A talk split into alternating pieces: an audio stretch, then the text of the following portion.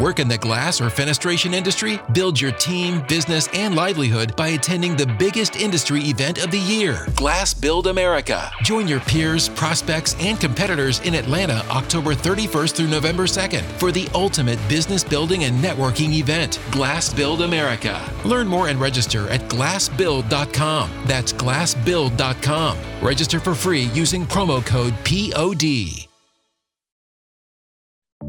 Welcome back to the Glasscast and Windowcast podcast and vlog series from the National Glass Association and from its leading publications, Glass Magazine and Window and Door. Once again, I'm Katy Devlin, the content director for the National Glass Association, and I'm here with Sara Neiswanger, NGA's Associate Director of Industry Engagement. This is our third episode of the podcast, and we will be highlighting the final speaker from the panel Five Ways to Address Generational and Mentorship Gaps that took place at the 2023 BEC conference held in March in Las Vegas. As we've discussed in this podcast series, and as we have covered at length for many years in Glass Magazine, and we've addressed at NGA events, the skilled labor shortage continues to be a top challenge for glass companies. Recruiting Training, retaining workers has become a major area of focus for the NGA over the years, and the association continues to build up its workforce development resources and activities. The final speaker of the Generational and Mentorship Gaps panel, and the focus of today's episode, is Taylor Anderson, who talks through the comprehensive years long onboarding process at her company, Anderson Aluminum. Taylor is Vice President of Business Development and Marketing for the company and has some incredible insights into what it takes to bring in newcomers and to build them into future project managers and overall company leaders. So, Sara, you were the moderator for this panel at BEC. Can you talk about how Taylor's presentation fills out the overall conversation and panel discussion on generational and mentorship gaps? Sure. Yeah. Well, so looking back, we kicked off our podcast with panelists uh, Jeff Haber of W and W Glass. Jeff's talk focused on management and ownership succession. You know, really how to transfer ownership from one generation to another through the story of W and W's move to becoming an ESOP. Meanwhile, our second panelist featured in episode two was Joey Aragon of Aragon Construction. He took us through his company's multifaceted mentorship program. Joey offered strategies that business leaders can implement today to bring thoughtful and effective mentorship and feedback to their companies. So today, Taylor focuses on how her glass and aluminum company is going about building an onboarding program. In this episode, you'll hear about Anderson Aluminum's onboarding process, which creates a step by step, goal based learning for every department in the company. She also digs into the importance of using strategic planning conversations as a time to address onboarding needs, which works in tandem with any gaps in institutional knowledge that are resulting from more seasoned employees kind of paring back or choosing retirement. You know, one thing I, I so appreciate about this uh, this presentation is how Taylor really lets us look under the hood at the inner workings of Anderson Aluminum's uh, onboarding program. I mean, it's a, a, pretty special example of something that is working for a glass and aluminum company when it comes to training and retaining new workers. Uh, I do want to note to folks who are just listening um, that in her talk, Taylor uses a PowerPoint to show a rough template of training goals for certain departments at the company. And she offers slides with other strategies for building institutional knowledge. If you're able to watch this episode on YouTube, uh, you will be able to see all of the visual presentation materials that support her commentary. So, with that, let's go to the first part of Taylor's presentation from the 2023 BEC conference. I'm Taylor Anderson with Anderson Aluminum. Uh, we are a full service glazing contractor in Columbus, Ohio. Uh, we do everything from pre construction design, engineering, project management, fabrication, installation. Um, and my dad started the business 40 years ago, has since retired. My mom is the current president and CEO, and then uh, my brother and I are the next generation of family leaders um, involved in the business. Um, for our next generation, right now, what we're focusing on is proactive succession planning, um, not in terms of ownership, but in leadership. Um, so, you know, something that's been very valuable for us is taking time away from operations and focusing on the business and looking at all of our departments and all the processes under each of those departments and identifying uh, where there's room for improvement or new machinery or uh, succession planning in each department so that as you know ownership looks to keep all of these plates spinning we can continue to do that and be successful and continue to elevate the business as the next generation. So, short-term and long-term planning, I think, is it's good to step away from the business and focus those things to make sure everyone's pointed in the same direction, because you can get very bogged down in uh, in operations, in project operations, especially if you have a, a problem project like we just finished. So. So, one of the things that came out of our uh, strategic planning process was, you know, we felt like we had a really strong middle management and executive team, but we felt we had this um, aging group in our field and shop departments that are talking about retiring in the next five years.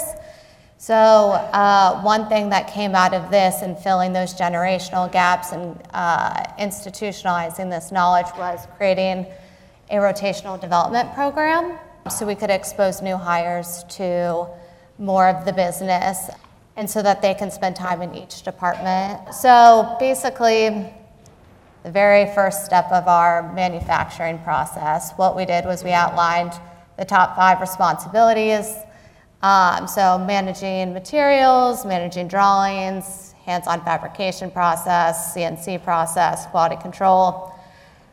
I'm sure a lot of companies who fabricate, this sounds very familiar.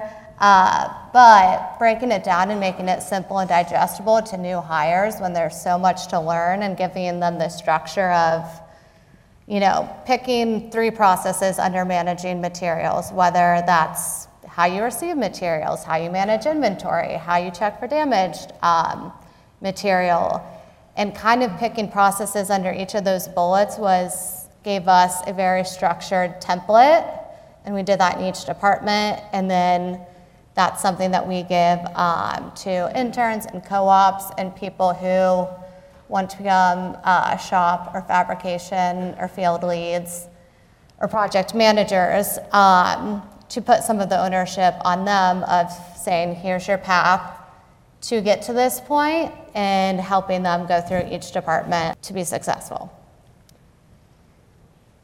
Lastly, to like create some accountability, we uh, assign a mentor to everyone, a department lead to everybody, uh, and then create this grading scale. You know, that could be anything that's applicable to your business, um, and then just do check-ins.